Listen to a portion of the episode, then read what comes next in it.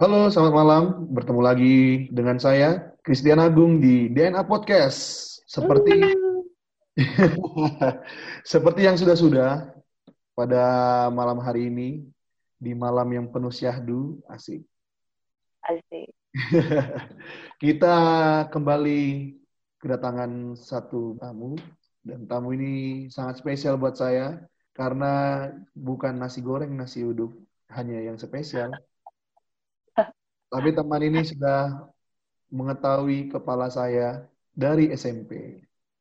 Sampai dari SMP sampai mahasiswa kami selalu bersama-sama menyeberang melewati lembah melewati gembah sambil jalan. Oke, tanpa berbahasa basi lebih lama karena mengingat kalian pasti sangat tidak ingin mendengar ocehan saya. Kita sambut Teresia Sendi Apsari. Halo teman-teman. Selamat Saya Sandy. Selamat malam Sandy Apsari. Selamat malam Christian Agung. Mukaku geleng-geleng nih. Muka lu gelap. Iya, lampu-lampu. Tuh. Oh. Pencahayaan aja ini. Gimana kabar Sandy hari ini? Baik, sehat. Agung gimana? Agung gimana? Ah, puji Tuhan masih sehat-sehat aja dan masih gelap. Oh. Eh, kedengaran kan tapi suaraku? Kedengaran, sangat kedengaran. Seperti itu. Oke, okay, Sandy. Uh, gimana setelah pandemi yang hampir satu, satu tahun kita lewati bersama rakyat seluruh rakyat bersama seluruh orang di dunia bagaimana kamu menetapkan pandemi ini? Wah, parah sih sebenarnya. um, kemarin kan mestinya mungkin kayaknya sebentar sih mikirnya gitu awal. Tapi kok ah, lama-lama makin ke sini makin naik ya kasusnya. maaf ini kita kapan, kapan selesainya pandemi ini. Saya pengen keluar jalan-jalan. Sama Pak, pengen jalan-jalan juga. Cuma ya, itu kita tidak bisa jalan lebih jauh lagi karena kita di lockdown di kota sendiri. Tapi nggak lockdown juga sih sebenarnya. Lockdown, lockdown mandiri. iya, lockdown mandiri. Kalau BNI itu nama ATM. Aduh, merek disebut ini bapak. Nggak apa-apa. Mumpung tidak dibayar. Kalau mereka minta oh, iya. kita bayar dulu. Gitu. ah, Sen, ini kan Hai. seperti yang kita tahu berdua sendiri. gimana gimana? Ya setelah lama kita bertemu, well, enggak, maksudnya apa? Kita kan sudah lama berkenalan, wes dari SMP sampai di masa kuliah. Eh betul kan? Kita kita udah lama kenal. Terus uh, aku mau nanya nih, kamu kan okay yang ku tahu kamu kan jurusannya psikologi. Benar banget. Pertanyaan umumnya, pakai spasi lagi. Pertanyaan pertanyaan yang paling umum ditanyakan seluruh rakyat Indonesia, mengapa kamu memilih jurusan psikologi? Ini jawaban jujur atau jawaban bohong nih? Terserah aja. Apa ya? Dulu kan, dulu kenapa memilih jurusan psikologi? Kenapa ya? dulu tuh sebenarnya aku milih uh, arsitek, arsitek di Universitas di Yogyakarta boleh nggak disebutkan? Terus pikir-pikir sebenarnya tuh pengennya tuh niatnya ke seni gitu ya. Tapi mikir-mikir kan ke arsitek. Aku mikirnya dulu arsitek tuh kayak gambar-gambar gitu. Terus buat karya seni. Tapi ternyata setelah aku baca-baca dan setelah aku apply itu ternyata arsitek kayak gitu gitu terus aku mikir ah kalau diterusin nih kayaknya nggak bakal jalan gitu. terus mikir yang lain. Dulu tuh kan aku suka nonton tuh namanya CSI CS CSI CSI hmm, betul betul. Tuh ah. AXN AXN ya bener banget. Terus ngeliat kan eh, kayaknya oh ada psikolog forensik nih. Kok kayaknya seru ya asik gitu terus aku cari-cari basicnya apa ternyata psikologi terus ya aku pilih.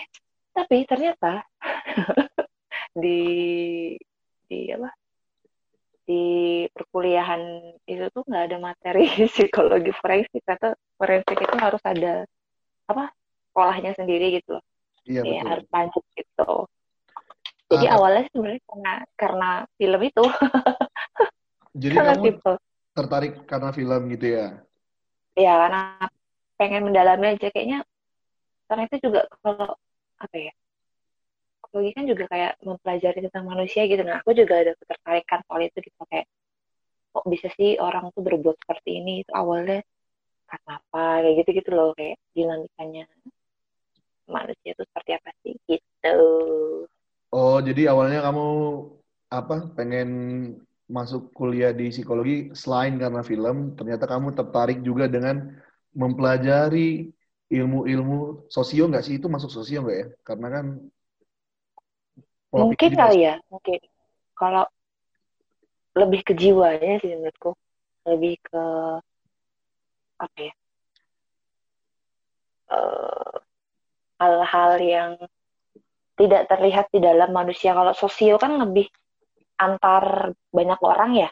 Iya, betul-betul. Kalau- eh, kalau psikologi aku ngeliatnya lebih ke individual sih. Setiap manusia tuh punya dinamikanya sendiri gitu sih. Bagaimana Hmm, dia berdinamika dengan dirinya sendiri bagaimana dia berdinamika dengan orang lain. Kalau sosial kan antara ini dengan ini seperti apa. Tapi iya. dalam banyak kelompok menurutku seperti itu. Nah, berarti kamu ibaratnya ingin mempelajari jiwa-jiwa yang tersesat dan terhilang. ingin ingin mengembalikan jiwa-jiwa yang tersesat Mantap. Apakah kamu pengutus? Apakah kamu ingin diutus? Atau kamu ingin menjadi gembalanya? Gitu kan? Iya. ingin Nggak. jadi gembala namun tersesat loh Jadi gembalanya tersesat, dombanya ketemu. Waduh. Nggak. Tapi tapi menarik ya. Maksudnya eh, awalnya tuh bisa kayak dari film gitu. Maksudnya itu hal yang baru kedengar juga sampai kepilih gitu. Wah aku kalau misalnya aku misalkan kayak dulu nih cita-cita kita kecil kan, wih ada Power Mm. Ranger, aku pengen jadi pengen jadi Power Ranger ah, tapi kenyataannya tidak jadi Power Ranger. iya Tapi karena Anda Kenyataan. menonton, iya betul kenyataannya. Tapi karena Anda pengen suka nonton CSI, saya pengen jadi psikolog gitu kan. Iya. Tapi tapi ternyata Iya, tidak sampai di psikolog. Iya bener. Cuma jadi mahasiswa lulusan psikologi. Itu. Tidak lanjut S2. Tapi BTW ya, maksudnya eh, kalau selama perkuliahan sih, perkuliahan pasti psikologi juga berbeda dengan ilmu. Kayak il- ilmu psikologi itu termasuk ilmu sains nggak sih menurutmu? Hmm, aku dulu juga sampai sekarang sih sebenarnya bingung. Sebenarnya psikologi itu masuk sains atau enggak sih? Soalnya ada beberapa aspek atau mata kuliah menurutku yang susah untuk ya apa ya? Perlu usaha yang lebih untuk bisa diukur gitu. Kalau sains kan dia bisa diukur kan. Betul dan betul. pasti gitu loh. Kalau psikologi tuh dibilang pasti juga enggak, tapi dibilang enggak pasti, tapi itu bisa mem- istilahnya bisa memprediksi gitu. Tapi Hmm. enggak memprediksi tapi gitu. Tapi ada sih ada bagian yang science, ada bagian yang enggak. Misalnya kayak gangguan tertentu itu salah satu eh, yang aku tahu ya, yang aku tahu udah lama nih, nggak kuliah nih. Lulusnya bareng-bareng soalnya. Iya, baru banget nih agak agak agak agak lupa gitu. Jadi kalau salah mohon dikoreksi. Kalau salah mohon dikoreksi yang mendengar ini. Jadi itu salah satu ada beberapa gangguan gangguan gitu yang eh, salah satu faktornya itu karena ada hormon. Kalau nggak hormon saraf gitu di otak gitu. Jadi kan itu hal-hal biologis lah gitu. Nah itu menurutku hal-hal yang seperti itu yang ada sainsnya. Begitu. Hmm, paham paham ya. Berarti tidak semua ilmu psikologi termasuk ilmu sains lah ya. Maksudnya ada ilmu-ilmu yang lain lah. Kalau menurutku sih ya, maksudnya kayak berada di tengah-tengah gitu. loh. Kalau Hmm. menurutku seperti itu. Tapi eh, kalau misalnya nih, kalau untuk takarannya mungkin ilmu ilmu maksudnya ilmu sainsnya dengan ilmu yang lain mungkin eh, lebih kecil gitu ya. Untuk di sains karena kan kamu lebih banyak melihat jiwa-jiwa kan, bukan melihat jiwa-jiwa, gentayangan dong, gentayangan dong. Ya maksudnya apa? lebih melihat perilakunya, Betul betul perilaku itu. motivasinya seperti apa, Hmm. latar belakang kenapa orang bisa begini dan begitu, Hmm. kenapa sih? Nah, kalau di kampusmu atau di universitas yang telah kamu lulus dan menjadi alma mater, eh, alma mater, eh, alma mater maksudnya, itu, eh, iya alma mater dan itu kan kamu kan pasti melewati perkuliahan-perkuliahan dari semester 1 sampai semester 8. Dari Ya. selama perkuliahan itu, Mm-mm. ada nggak hal yang paling menarik selama kamu kuliah? Di jurusan itu ya? Apa ya? Di jurusan psikologi nih, Iya, betul. eh, hal yang paling menarik kalau menurut aku tuh lebih apa ya? Ada, aku pernah denger sebelum masuk kuliah gitu kan, diceritain. Hati-hati loh, Sen, kalau masuk psikologi itu nanti bisa jadi gila gitu. Aku kan kayak, "Hmm, maksudnya, maksudnya jadi gila seperti apa gitu. Ternyata aku mengalami sendiri menjadi gila gitu. Maksudnya bukan gila beneran. Kalau kami bilangnya kayak, apa ya, eh, kebingungan gitu loh. Kayak, kan karena selama masuk ke psikologi itu kayak kita belajar tentang gangguan-gangguan tertentu. Terus misalnya gangguan apa gitu kan nanti nanti gejalanya seperti apa terus begini-begini nanti gejalanya seperti apa gitu kadang tuh kalau aku sih lebih apa aku aku jadi kayak terjebak gitu loh kayak untuk diagnosis diri sendiri. Padahal itu sebenarnya nggak boleh nggak boleh banget mendiagnosis diri sendiri tanpa keputusan dari para profesional tuh nggak boleh banget gitu. Jadi kayaknya aku dulu sempet kayak tersep oh ternyata aku punya gangguan ini. Oh aku terus kayak gini ya. Terus aku kayak gini aku sempet dulu sempet kayak ngedown kayak "Oh, ternyata aku begini begitu begini begitu gitu loh. Jadi kayaknya sempet tersesat terus. Habis itu ada satu dosen gitu kan bilang kalian jangan sampai itu ya diagnosis diri sendiri ya gitu. Terus kalian semua tuh kayak wih kayaknya dosen ini sering dengar surat dari mahasiswanya gitu loh soal bu kok saya begini ya? Bu kok saya begini ya? Itu sih kalau itu yang menarik sih menurutku. Nah, kayak kita tuh ingin ingin membuat orang lain tuh supaya tidak tersesat tapi ternyata selama perkuliahan kita juga tersesat banyak yang seperti itu gitu sih Tapi kenapa nggak boleh? Maksudnya kan, contoh nih, eh, Hmm. kayak kita tahu kan kita misalnya, wih hidungku berair, berarti aku bisa mendiagnosis diriku aku pilek nih gitu. Nah, kenapa di psikologi kenapa nggak boleh gitu? Eh, seingatku dulu tuh dosenku bilang begini eh, ada. Jadi tuh antara satu gangguan dengan gangguan lain tuh terkadang punya gejala yang sama. Gejala yang sama yang bisa tumpang tindih gitu loh. Eh, da- tapi kadang yang membedakan itu kayak periode berapa lama dia merasakan itu. Misalnya depresi selama berapa merasa depresi selama berapa bulan seperti itu kan baru dikatakan seperti apa gitu. Gejala-gejala lainnya juga disebutkan gitu. Kalau kita salah mendiagnosis diri sendiri misalnya sebenarnya aku tuh eh, bukan depresi tapi aku tuh sebenarnya cuma merasa sedih gitu merasa down atau istilahnya stres gitulah eh, kayak burn out. Kayak kita tuh udah jenuh banget jenuh-jenuh banget dan kayak ngerasa "Duh, nggak tahan lagi gitu loh. Terus kita jadi uring-uringan terus sedih. Terus kita kayak mempertanyakan hidup ini ah ini hidup kenapa sih seperti ini gitu gitu kalau pokoknya. Misalnya kalau kita tuh galau biasa lah tapi kalau kita sampai salah mendiagnosis, diri kita sendiri depresi takutnya malah kita depresi beneran gitu loh bisa dipahami nggak sih bisa dibayangkan nggak sih sih paham-paham aja, tapi nanti pendengar semoga aja paham ya. Agak berat sih memang bahasa. Agak berat sih. Apakah tuh kalau sampai salah diagnosis,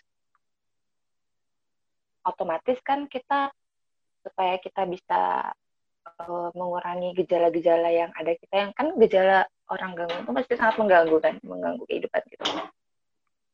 Kalau misalnya kita salah diagnosis nih, otomatis salah menangani. Kalau kita salah menangani, otomatis gejala apa yang kita rasakan tuh dan keadaan kita tuh kemungkinan tuh kemungkinan terbesar adalah tidak semakin membaik kan. Nah, kalau tidak semakin membaik kan otomatis gejala apa kesehatan mental kita semakin down gitu loh. Kalau semakin down, itulah kita semakin terpuruk gitu kan maksudnya gitu loh. Jangan sampai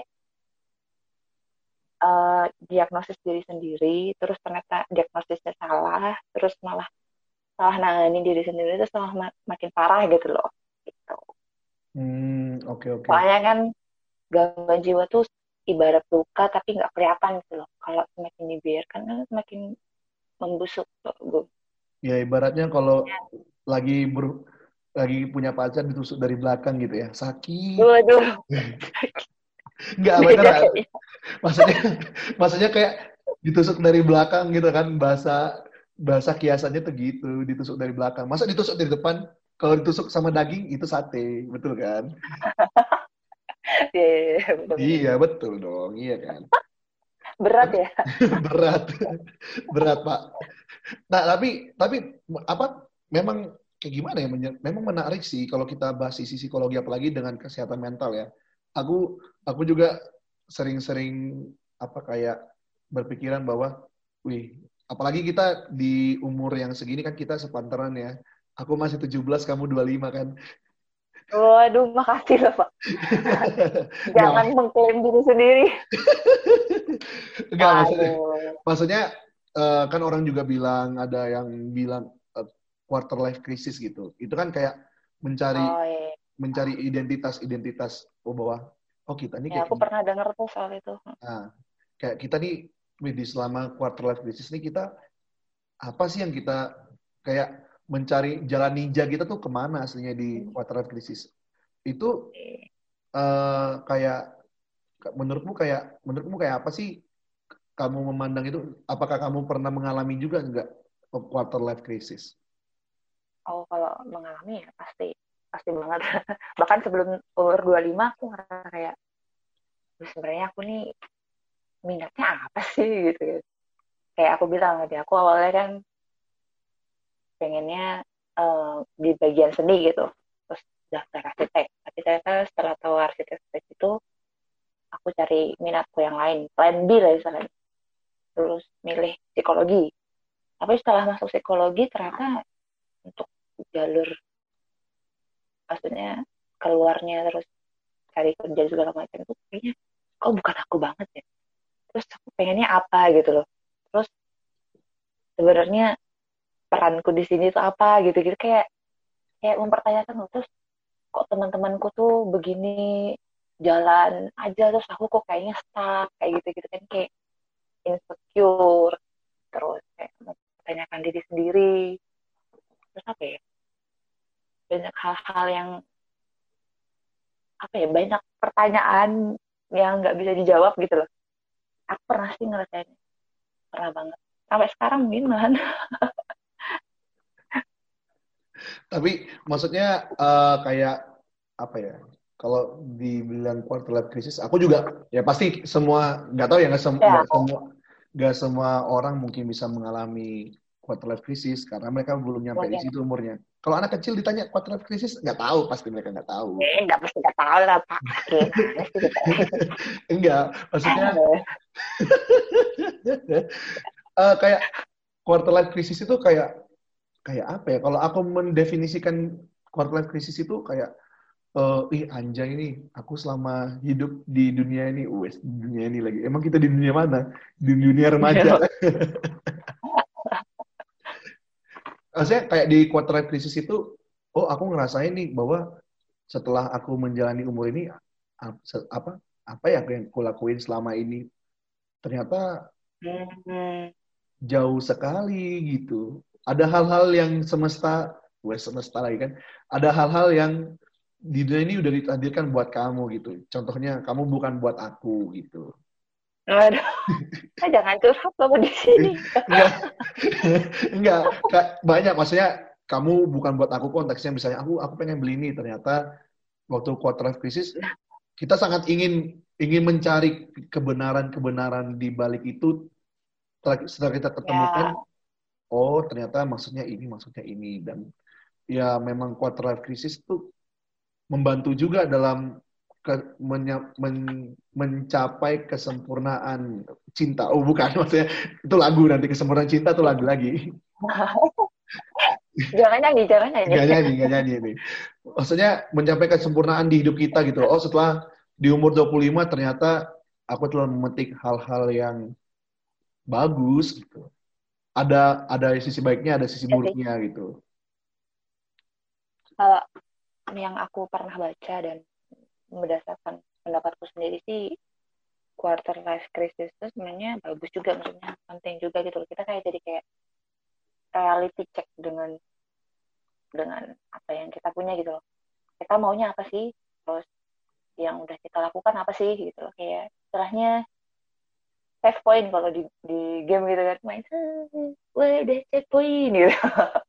Kamu di sini. Kayak gitu. Kalau aku sih merasa penting juga aku setuju penting gitu loh. Mm-hmm. jadi kita nggak kayak jalan apa hidup tuh nggak kayak sampah larut di sungai lah istilahnya. Mengalir gitu enggak. Tapi ada oh aku pengen ini ternyata. Coba nggak ya? Gitu. ambil resiko nggak ya gitu. Ya hmm. ya sih bagus menurutku sih. Nah kembali lagi setelah kita di quarter crisis kembali lagi ke psikologi. Uh, di psikologi di di, maksudnya ya, di, di pelajaran psikologi di pelajaran psikologi ada nggak sih bahas yang yang kamu ceritakan tadi ada nggak ada bahas soal oh, psikologi yang sampai kalau yang ku tahu itu ada pelajaran jurusan namanya kriminologi aku tahu itu ada jurusannya. Nah, jadi di kampusmu kan nggak ada ngambil menyerempet-nyerempet soal itu loh? Nggak ada, nggak ada. Nggak ada kan? Jadi kamu ngambil jurusan apa? sebenarnya kalau di tempat kuliahku S1-nya tuh masih sangat umum. Menjurusnya itu ketika sudah sekitar semester 678 sepertinya, seingatku. Jadi ada beberapa mata kuliah pilihan yang bisa kita pilih untuk mengisi SKS yang kosong gitu loh. Untuk yeah, iya. nambah yeah. kredit ya gitu kan. Kalau aku sih lebih ke psikologi positif psikologi positif karena kenapa tahu nggak gung psikologi positif apa nggak tahu aku taunya kalau ada psikologi positif pasti tidak ada posi psikologi negatif betul kan sebenarnya nggak bukan nggak ada psikologi negatif sih kalau pemahamanku psikologi positif itu uh, ya benar sih. Mengarah ya benar benar sih. Masuk akal benar-benar. Tapi kan selama ini kalau di psikologi tuh uh, di awal terutama di awal-awal ini agak-agak berat ya. Terutama di awal-awal mata kuliah tuh kayak psikologi itu membahas uh, sisi buruknya manusia gitu loh kayak misalnya uh, orang tuh kenapa sih bisa cemas gitu terus oh orang cemas tuh karena dulu tuh ternyata dinamikanya dengan orang tua tuh seperti ini. Misalnya dulu sering ditekan gitu. Terus dulu ketika anak nangis dibilang, "Udah kamu gak usah nangis, jangan nangis." Masuk gitu aja nangis. Nah, kayak gitu-gitu. Terus nanti dia besarnya seperti apa. Jadi kayak memang benar-benar membahas tentang uh, manusia tuh seperti ini, kenapa seperti ini tuh dari sisi negatifnya dan dari masa lalunya gitu loh. Nah, yang aku suka dari sisi kalau apa psikologi positif ini lebih kayak misalnya kamu mengalami kamu kayak rasa duh kok aku ngedown terus ya. Kok setiap ada misalnya aku kayak gagal ujian misalnya ujianku nilainya buruk kok. Aku sering nyalahin diri sendiri misalnya kayak aku nih goblok banget sih. Eh, sensor ya sensor ya. Aku nih kok goblok banget sih kenapa sih kok aku begini amat dapat nilai tuh sampai begini? Nah kalau di sisi uh, di psikologi positif dia lebih membahas gimana caranya mengatasi diri sendiri tapi dengan cara yang apa ya caranya lebih lembut kepada diri sendiri kayak membela rasa diri sendiri. Kalau itu namanya self compassion gitu. Kayak berempati pada diri sendiri berempati pada sesama ya. Begitu begitulah yang benar-benar yang memang dari sisi positifnya seperti itu. Gimana caranya mengatasi diri ketika kita lagi uh, dalam keadaan misalnya marah gitu. Oh kalau marah aku harus tarik nafas buang nafas jangan sampai ada judge di dalam otakku seperti terus seperti meditasi. Yang kayak gitu gitu aku tertariknya ke kemarin sih lebih ke situ. Hmm, paham paham. Berarti kalau misalnya kayak gini Sen, seandainya kalau misalnya kita memberi reward contoh ya misalnya kayak aku udah bekerja bekerja bekerja bekerja terus tiba-tiba aku ingin mendapatkan sesuatu yang aku inginkan dan aku bisa gitu. Itu termasuk self reward juga nggak sih? Bekerja mendapatkan sesuatu maksudnya gimana? Contoh nih misalnya kamu kerja kamu kerja. Kamu kerja uh bekerja untuk uh, membeli barang yang kamu inginkan gitu kan? Uh -huh. dan akhirnya kan kamu mengumpulkan sesuatu tuh ya kan? Mengumpulkan. Uh -huh. sebut saja uang lah ya. Kamu ya, ya. sebut saja kamu kamu kamu mengumpulkan uang. Kamu uh, mengumpulkan uang dan kamu setelah disampai di medio maksudnya bukan medio sampai di uh, sampai di hasil tertentu ternyata oh kamu bisa membeli barang yang kamu inginkan gitu. Itu termasuk itu kan kalau kalau aku kan anggapnya itu kayak self reward juga gitu kan oh aku ternyata bisa memberi kebahagiaan nih buat diriku sendiri gitu. Nah itu itu termasuk psikologi positif gak menurutmu? Hmm, mungkin, mungkin. Aku bukan expert, tapi kalau menurutku tuh termasuk psikologi positif ya. Maksudnya kita ingin memberikan kasih sayang kepada diri kita sendiri gitu loh. Dan kalau menurut versimu, kasih sayang untuk diri sendiri itu adalah mendapatkan sesuatu dengan hasil jerih payahmu sendiri gitu. Jadi kamu rasa puas. Nah, ketika kamu ngerasa itu bisa membuat kamu menjadi merasa semakin sayang dengan dirimu sendiri, itu termasuk masuk bagian karena psikologi positif menurutku. Aku bukan expert gitu. Karena kemarin aku belajarnya juga nggak terlalu mendalam, panjang ya. dan mendalam. Ya, jadi kayak cuma memang cara uh, nakal dibilang nakal nggak garis besar oh, lah ya. nggak mendalam. Ya. Kalau menurutku sih gitu sih. Kamu kamu pasti ngikutin Kunto Aji kan? Kunto Aji ya. Aku sempat ngikutin Kunto Aji. Nah, terutama kan, album yang kemarin mantra mantra mantra mantra. Ya benar benar benar benar aku suka banget itu. Hmm. benar. Terutama yang rehat nah, nah. Tidak perlu aku nyanyikan dong Oh, ini jangan. Jangan ya. Nanti satu album habis buat podcast ini. Tidak perlu. Nah, tapi kan yang yang aku baca ya dan aku baca yang aku gali-gali dan aku riset. Gali. Kalau riset, kalau riset kan berarti kita mencari data. Kalau keset buat lap kaki. Iya. Oke. Aku aku berusaha membawa obrolan ini tidak berat coy. Karena ini sedikit ya, berat. bener, ini berat banget ya benar-benar iya maksudnya okay, good job uh, good job. Maksudku sampai seorang Kunto Aji itu menciptakan lagu untuk uh, kayak mental awareness gitu. Ya aku juga suka sih Rehat. Bagaimana orang orang-orang apalagi kamu tahu kan isi lagunya Rehat bahwa kita tuh harus berhenti sejenak gitu memikirkan hal-hal uh, yang menurut kita sampai kita tuh letih berpikir sampai kita tuh kayak lelah lelah hati ya, gitu kan. Sampai udah kesemsem lah udahlah capek kita rehat dulu gitu. Tapi menurut ya. menurutmu nih selama kamu berkuliah di psikologi nih itu masuk nggak itu masuk nggak sih kayak self itu kan secara nggak langsung jadi self healing juga gitu ya kan? Oh iya sih. Sebenarnya apa ya uh, kuliah di psikologi itu kalau memang itu passion gue dan kamu tahu kenapa kamu ke situ tuh jadi kayak sebuah petualangan sendiri. Saya kayak naik turun gitu loh. Iya. ada saat di mana kamu tuh kayak aduh ini kuliah begini amat gitu. Ini ini apa sih? Belajar apa sih? Tapi ada saat di mana kamu kayak bisa menerapkan apa yang diajarin sama dosen-dosen apa yang kamu baca itu tuh ke diri sendiri gitu loh. Nah itu sebenarnya yang jadi poin plus gitu.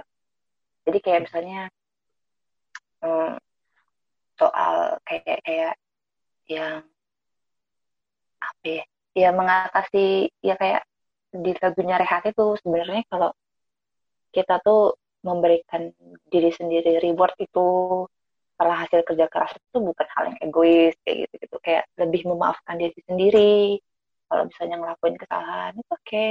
you're human you're human after all gitu lah sebenarnya lebih ke situ terus kalau misalnya apa ya yang aku suka belajar di psikologi yang aku merasa apa ya, apa ya, kayak termindset gitu tuh kita tuh nggak boleh ngejat orang lain itu yang paling menurutku oke okay.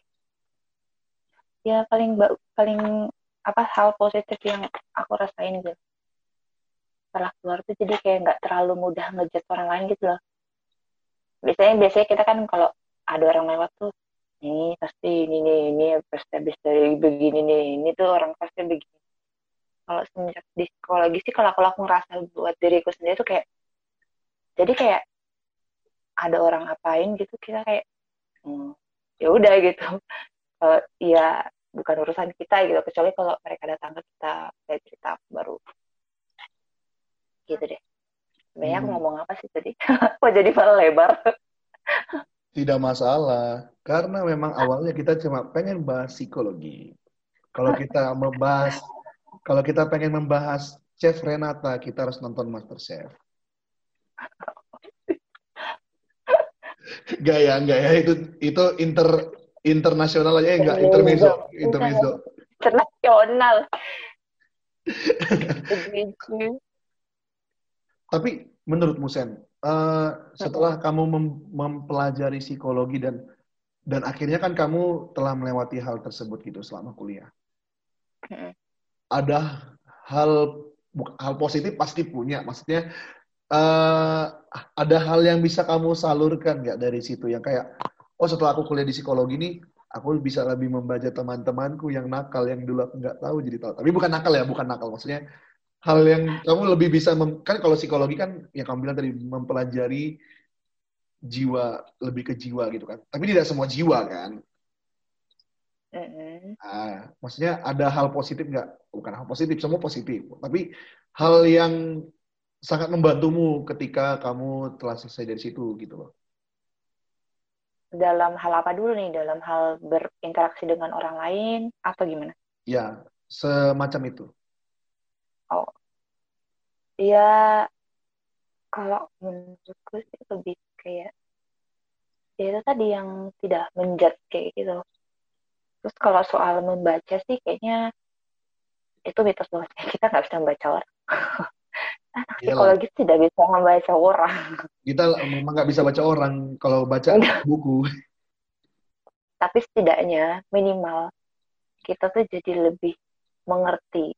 Maksudnya ya, kita tuh memberikan ruang untuk orang lain tuh bercerita terus menjadi dirinya sendiri dan juga apa istilahnya safe safe place lah tempat yang aman dan nyaman hmm. buat orang tuh bercerita gitu loh tanpa harus di jat tanpa harus di kata-katain lah ya kalau bahasa itu kayak eh lu kok gitu gitu aja begini sih kok gitu aja sedih sih kok gitu kita sebenarnya seharusnya seharusnya tidak boleh seperti itu itu sih yang Jadi plus a point, a plus point.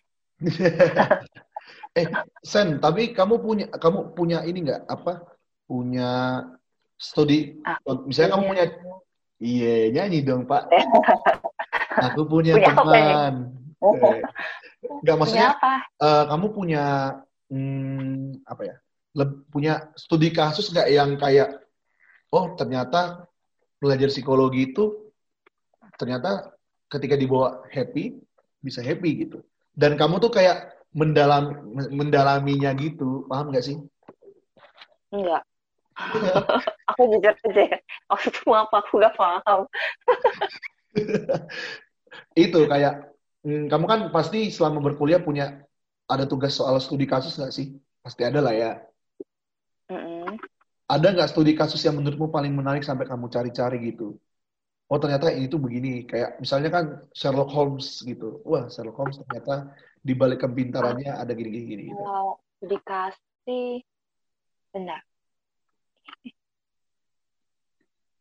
Bukan studi kasus, kalau aku lebih kayak praktek gitu loh. Iya, Kita kan psikologi ada kayak eh, perkuliahan yang mengharuskan kita praktek tes. Jadi ini namanya tes CAT dan TAT. Itu kayak tes yang kamu dikasih gambar, 10 gambar kalau nggak salah. 10 atau berapa ya? Terus kamu cerita saya gambar pertama, coba kamu cerita apa, terus nanti klien. Testi kita yang eh, cerita itu cerita-cerita terus nanti kalau udah selesai semua baru kita analisis tuh ceritanya oh ternyata di cerita gambar satu nih dia orangnya punya kebutuhan eh, kebutuhan untuk diberikan kasih sayang terus ada ketakutan untuk ditinggalkan nah, menurutku tuh hal-hal yang kayak gitu tuh yang menarik gitu aku sempet sampai sekarang pun aku masih baca bukunya gitu. Kayak oh ini tuh ternyata hebat ya maksudnya dari sebuah gambar dari sebuah gambar itu tuh bisa eh, mengungkap banyak hal dalam diri manusia gitu loh. Hmm, dan itu yang membuat aku kayak lebih tertarik karena seperti yang aku bilang awal-awal tadi aku kan juga tertarik sama seni gitu loh. Oh bisa nggak ya kira-kira eh, hal-hal hal-hal yang berbau-bau psikologi itu dalam seni gitu Maksudnya untuk sebagai media untuk kayak melepaskan stres, art terapi lah istilahnya. kayak gitu gitu. Itu sih yang menurutku aku sampai kayak baca-baca terus cari-cari soal itu sih. itu itu penilaiannya pasti ini kan Sen? Penilaiannya pasti objektif dong. Maksudnya eh itu memang ada Iya itu sudah khusus. ada sudah ada pedomannya.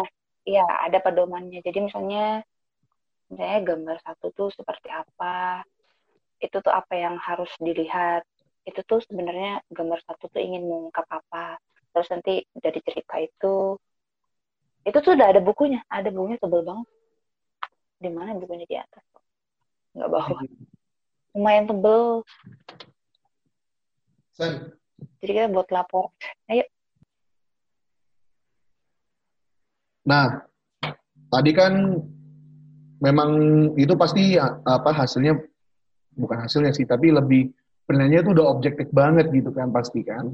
Untuk yang untuk tes CAT dan tes tes lainnya itu pasti udah objektif nilainya. Maksudnya kan ada yang ini menurutku ya pribadi kan ada penilaiannya kayak subjektif banget sih. Misalnya kayak kita ngejudge orang dari gambar ini, menurut aku dan menurutmu pasti berbeda gitu. Padahal kan ternyata di situ ada objektifnya gitu, betul kan? Ya, sebenarnya kalau aku bisa bilang kalau misalnya orangnya masih belum banyak berlatih sih kemungkinan bias dan subjektif tuh ada gung ada Ada ya. meskipun udah ada pedomannya udah ada bukunya listnya ini begini begini itu begini tapi kita sebagai orang yang eh, belum terlatih gitu terutama aku mahasiswa dulu kan aku juga belum mendalami itu pasti bisa subjektif ada biasnya gitu tapi kemungkinan untuk orang yang udah terlatih udah profesional mungkin lebih lebih objektif dibandingkan saya begitu Jadi kemungkinan ada subjektifnya ada. Tergantung orangnya. Jadi kayak human errornya lah istilahnya kalau kalian punya bagian apa gitu. Mesti misalnya rusak gitu kan. Ada human errornya. Begitu. Berarti memang yang kayak tes-tes si apa psikotes itu memang ya memang ada psikotes kan coba menggambar bunga bentuknya gimana itu pasti sudah ada penilaian objektifnya atau suruh gambar-gambar ya sudah ada sudah ada pedomannya hmm. nah setelah kamu selesai kuliah apa yang sekarang kamu lagi lakukan? Oh kalau aku sih aku dulu sempat ini jujur dan buka-bukaan aja ya aku sempat kayak baik istirahat setahun.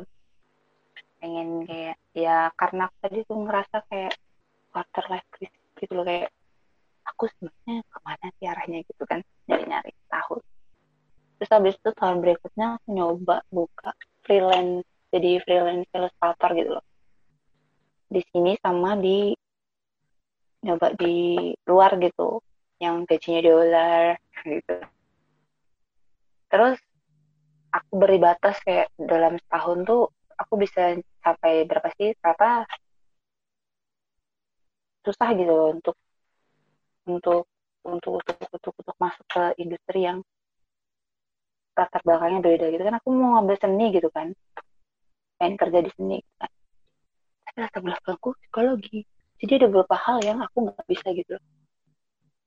Seperti itu. Terus sekarang sih masih berusaha. Masih masih kayak belajar. Jadi lebih kayak belajar gitu. Terus sambil nyari nyari kerjaan yang sesuai dengan latar belakang aku. Karena kita butuh cuan. Kita butuh cuan. Betul sekali. Nah. kalau kalau nggak bisa kalau nggak punya cuan Jangan. nanti tidak bisa minum kopi pusing nanti kalau tidak ada cuan. Ya, makan pakai apa?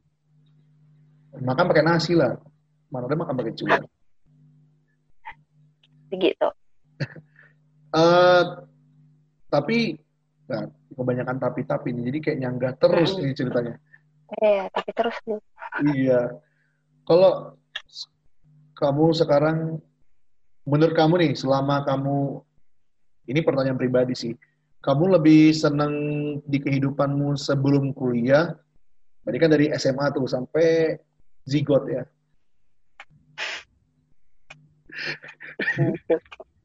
Atau kehidupan setelah bukan setelah kuliah, maksudnya selama kuliah sampai selesai ini kamu lebih menyukai kehidupanmu yang mana gitu menurutmu?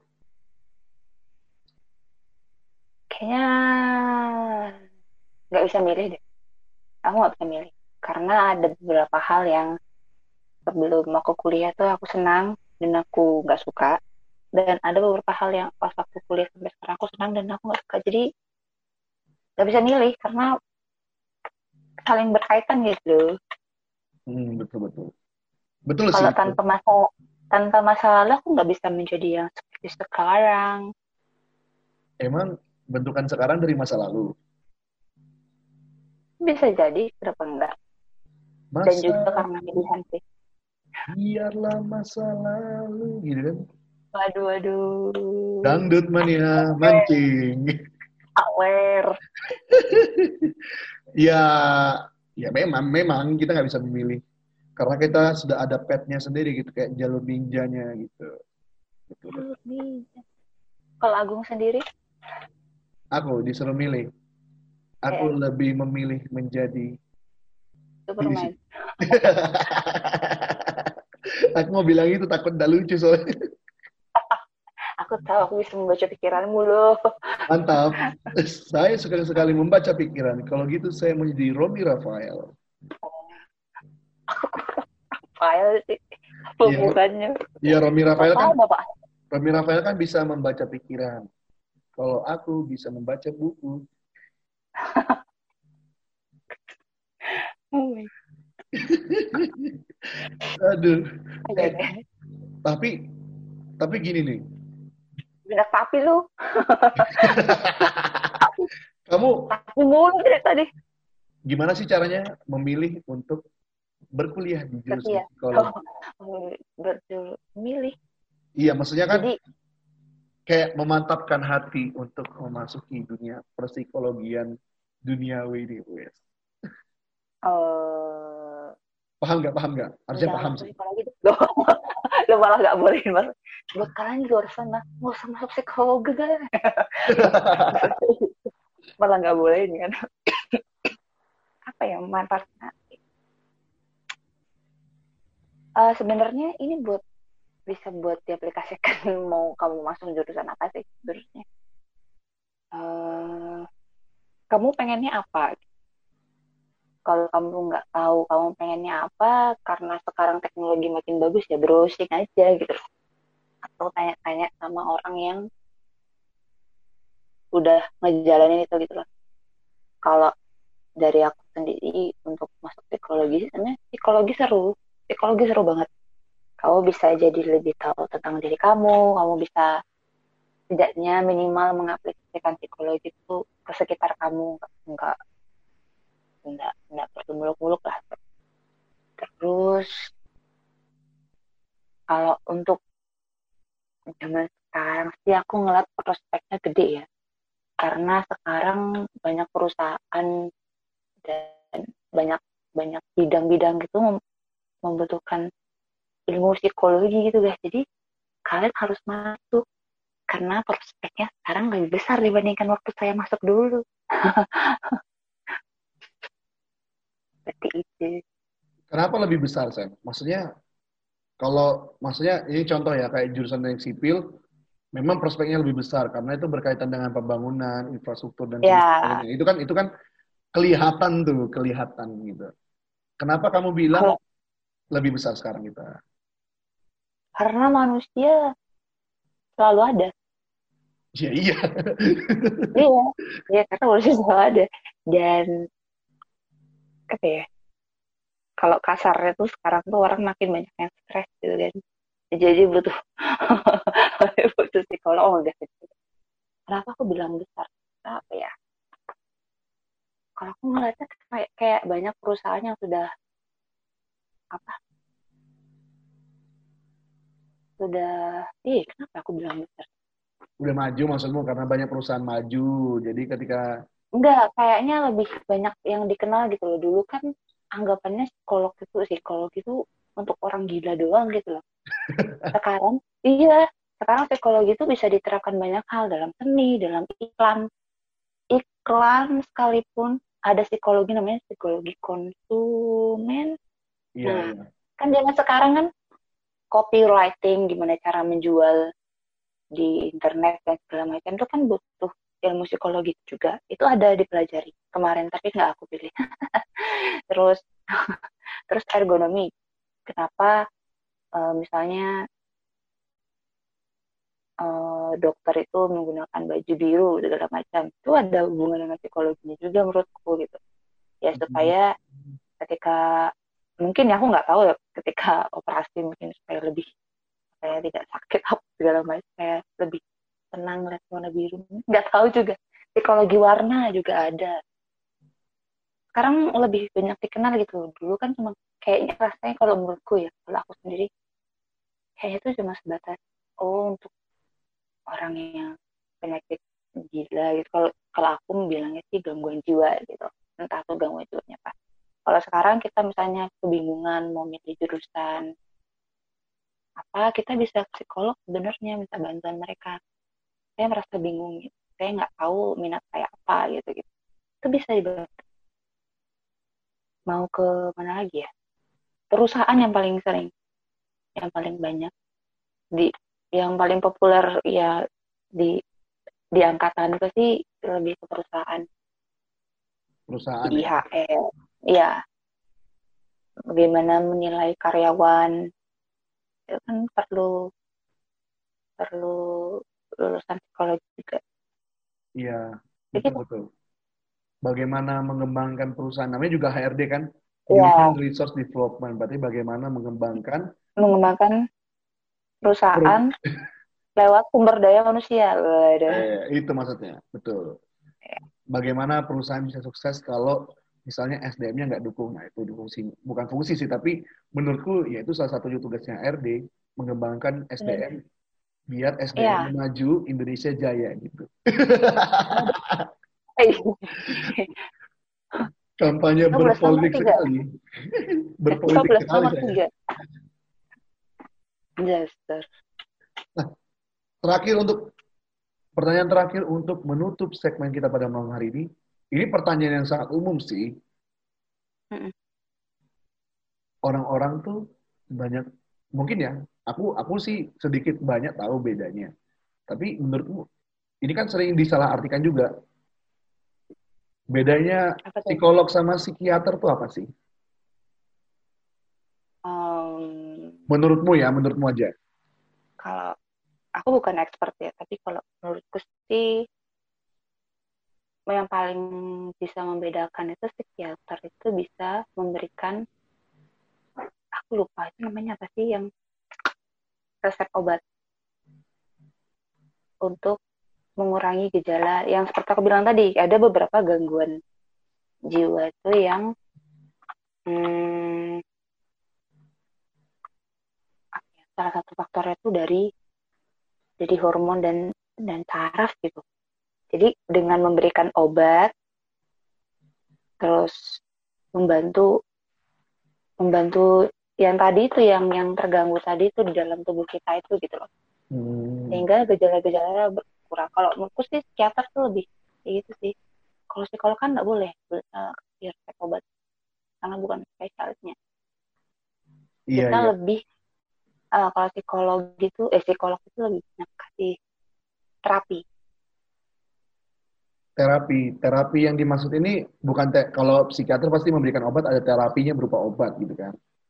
Iya, kalau ini lebih terapi perilaku ada, terapi pikiran ada, Oh ada. jadi lebih, iya ada. Jadi kayak misalnya, ya tadi tuh langkah-langkah apa yang perlu dilakukan untuk mengurangi gejala misalnya kayak tarik nafas dalam, buang nafas, terus misalnya kalau fobia kan membayangkan dulu kalau udah takut, takut itu, oke berhenti, tarik nafas, buang nafas, menenangkan diri, terus nanti dimunculkan lagi bayangannya. Kayak gitu loh. Bukan bukan obat yang dimasukkan ke dalam tubuh kita tapi bagaimana kita melakukan sesuatu gitu loh. Iya. perilaku apa yang perlu kita lakukan gitu. Berarti Gitu sih eh, psikologi itu kayak memperbaiki benang yang kusut gitu kan. Maksudnya, ya itu yang kutangkap tadi setelah kamu ngobrol, memperbaiki benang yang kusut agar bisa dipa- buka- bisa lurus kembali gitu.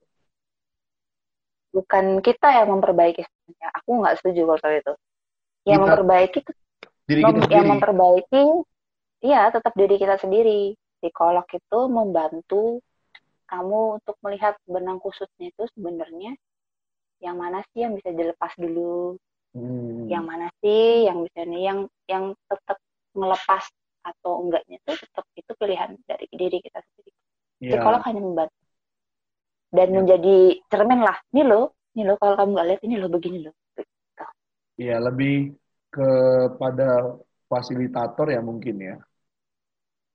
ya membantu ya Gitu. memberikan ya mungkin ya masuk akal sih tapi nggak tahu juga Tapi sebenarnya psikologi bukan, maksudnya psikolog itu bukan hanya jadi fasilitator aja menurutku, tapi lebih menjadi pembuka gerbang kita bagaimana kita menghadapi masalah-masalah yang ada di dalam hidup kita gitu.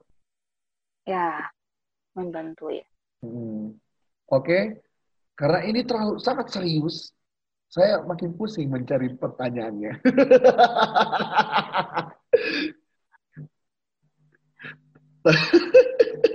Berat tapi gimana tapi ini beneran beneran berat loh. Ini baru kali ini aku membawa yang membawakan eh maaf ya teman-teman yang mendengarkan kalau Iya. terlalu berat Terus berat, berat. kalau ngomongnya kadang-kadang banyak salah soalnya saya bukan Ya. expert ya. Iya, kamu bukan expert tapi kamu, kamu expert. Aku apa? expert, expert, expert. Aku apa sih bu? Kalau kalau ekspres kereta cuy. Tukang tukang tukang tukang barangnya tuh aku. itu sudah. Oke, terima kasih untuk teman-teman podcast yang sudah mendengarkan. Aduh. Aduh. Terima kasih untuk teman-teman yang sudah mendengarkan podcast kali ini. Sampai jumpa. Aduh, Eh, belum sampai jumpa. Terima kasih juga untuk Teresia Sandy Apsari yang namanya yeay. akhirnya mengetahui nama aslinya di Twitter. Gimana? Yang Twitter yang kemarin aku kirim gambar itu, tau nggak? Apsari pengertiannya adalah ini. Oh, iya, iya. Aku juga baru tahu. Wow. Nah, aku juga baru tahu ternyata namamu artinya itu ya. Iya. Padahal sebenarnya aku kan evil. Aku taunya Sandy, Sandy itu permen. Candy. Candy, Bapak. Candy. Ya, Aduh. terima kasih sekali lagi buat teman-teman yang sudah mendengarkan podcast kali ini. Terima kasih buat Teresia Sandy Apsari yang Terima kasih, Agung. yang telah menyediakan waktunya untuk memberikan step bukan statement juga memberikan nasihat bukan nasihat juga tapi eh, memberikan Sharing, sharing. ya memberikan Sharing. sharing tentang jurusan kuliahnya semoga teman-teman yang ingin masuk psikologi yang ingin masuk psikologi harus semangat ya Ya, harus ayo semangat masuk psikologi. Kita butuh banyak orang-orang yang tahu ilmu psikologi. ya iyalah terima kasih sekali lagi untuk teman-teman teman-temanku Ata lovers terus Bensu lovers pencinta PKL di Malioboro. Oh my God, PKL. Itu PKL yang di Gejayan tuh enak banget tuh, ayam gepreknya. Wuh, ayam geprek burung. Lu kangen Jogja. Hmm, pengen pulang Jogja loh. Waduh. Ayam geprek burung. Ayam geprek paling enak sejak Jakarta. Malah malah iklan deh, Bapak. Sampai jumpa di episode kami, kok kami. Sampai jumpa di episode minggu depan di segmen jurusan pilihanku. Bye bye. Bye.